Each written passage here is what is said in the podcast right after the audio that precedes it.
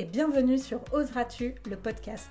Nous sommes Manon et Sébastien. Après plusieurs années de salariat dans des domaines très différents, nous avons choisi de chambouler nos vies et de tout changer. Aujourd'hui, nous accompagnons les personnes audacieuses à exprimer cette partie d'elles-mêmes pour qu'elles osent, elles aussi, changer leur vie à leur façon. Seules, à deux ou avec nos invités, nous allons te partager des parcours inspirants, des retours d'expérience et aussi plein d'astuces et d'idées pour t'aider à oser réaliser tes projets et vivre la vie qui t'épanouit. Tout ça dans la joie et la bonne humeur, alors installe-toi confortablement et bonne écoute.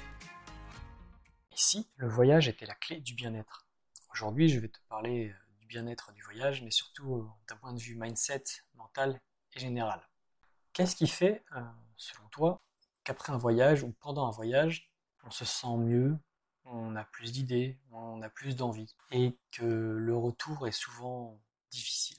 Moi, je pense que c'est parce que ça nous extrait de notre quotidien. Le fait d'être toujours dans le même milieu, dans le même environnement, le fameux danger de la routine, de faire toujours le métro, boulot, dodo, etc. Je pense que c'est ça la différence que nous procure le voyage. Et si je te disais que la solution pour avoir ces bénéfices-là, c'était pas de voyager forcément loin, mais c'était surtout de prendre du recul. Ce qui fait du bien dans le voyage, c'est la prise de recul. Mentalement, je parle. Parce que quand tu voyages, souvent, c'est là où tu as le plus de questions qui débarquent. C'est là où tu prends plus le temps de réfléchir sur ta vie, sur ton quotidien. Ça t'éloigne un petit peu de ton stress, comme je disais tout à l'heure, de ton métro, boulot, dodo. Et ça te permet aussi de découvrir de nouvelles choses, d'avoir la tête un peu moins focus sur ton quotidien, du fait de changer en fait, d'environnement. C'est là que tu vas commencer à avoir des nouvelles idées, des nouvelles envies, d'être plus ouvert notamment aux opportunités, de rencontres, de connexions, etc. Une question qui peut être intéressante à se poser, c'est pourquoi on sort plus facilement de notre zone de confort quand on est en voyage que quand on est dans notre quotidien? C'est tout simplement parce qu'en fait, notre cerveau, il aime être rassuré. Il aime le quotidien, il aime la routine, il n'aime pas le changement.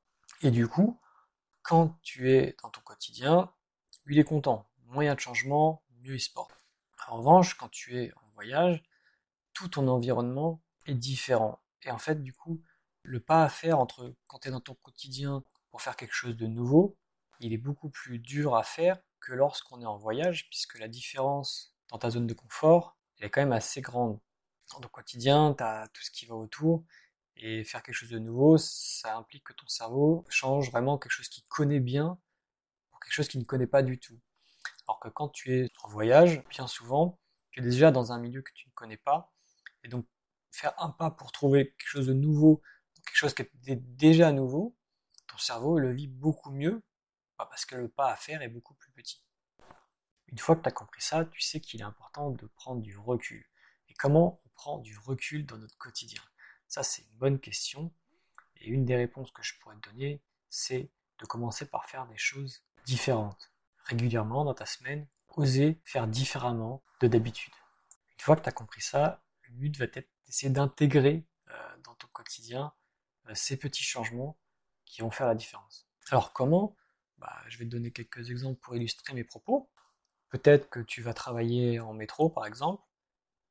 Il peut être intéressant de choisir de rentrer en marchant, donc de prendre une demi-heure au lieu de 5 minutes de métro. Voilà, ça peut être quelque chose de différent. Qu'est-ce qu'il peut y avoir d'autre de différent? Choisir volontairement d'aller te poser dans un parc ou autre, quelque chose que tu ne fais pas d'habitude, mais pas pour écouter un podcast ou autre, mais plus pour ne rien faire justement. Se poser, une petite demi-heure dans un parc, et laisser son cerveau justement fonctionner. Là, tu vas avoir des questions qui vont arriver, et ton cerveau, quand il a libre cours à son imagination et qu'il est dans un endroit qu'il ne connaît pas spécialement, c'est là que les questions vont commencer à émerger, etc. Ne pas encombrer son cerveau avec un podcast, une vidéo ou autre, et vraiment observer un petit peu où on est et voir un peu ce qui ressort de tout ça. Parce que quand on n'a pas de distraction, c'est là où les vraies questions arrivent. Donc, ne pas être sur son portable, etc.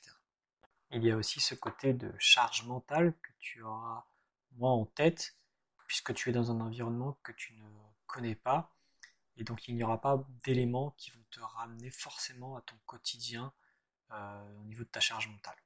Alors, ce sera certes moins efficace que d'aller voyager à l'autre bout du monde, mais ça peut reproduire quand même des effets qui vont être bénéfiques pour toi. Tu vas pouvoir mieux vivre ton quotidien parce que tu n'auras pas ce sentiment de routine quotidienne qui ne change jamais. Et surtout, tu vas pouvoir prendre du recul sur ton quotidien et ta vie. Et ça, c'est un point clé pour pouvoir prendre des décisions, changer son mode de vie, etc.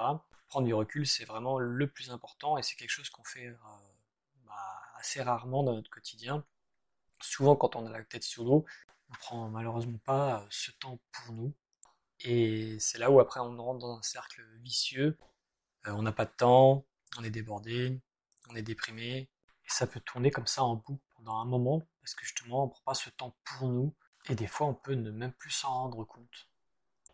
Ça peut être intéressant aussi de rendre ça un peu ludique, d'essayer de trouver des petits challenges, de se proposer des nouvelles choses, et de rendre ça fun, plutôt que de se mettre la pression ou autre. Du coup, arriver à prendre du recul sur la situation, c'est bien, mais savoir se questionner et se poser les bonnes questions, c'est mieux. Pouvoir vraiment faire le point et avancer sur ta vie, ton quotidien, tes obstacles, tes objectifs, et sortir du coup de ce cercle vicieux de notre quotidien. Et ça, ce sera le sujet du prochain podcast sur les questions à se poser quand on arrive enfin à prendre du recul. On arrive déjà à la fin de cet épisode. Si ce podcast t'a plu, n'hésite pas à mettre un commentaire ou à nous le faire savoir. C'est toujours appréciable pour nous. C'était Sébastien d'Oseras-tu et je te dis à bientôt pour le prochain épisode.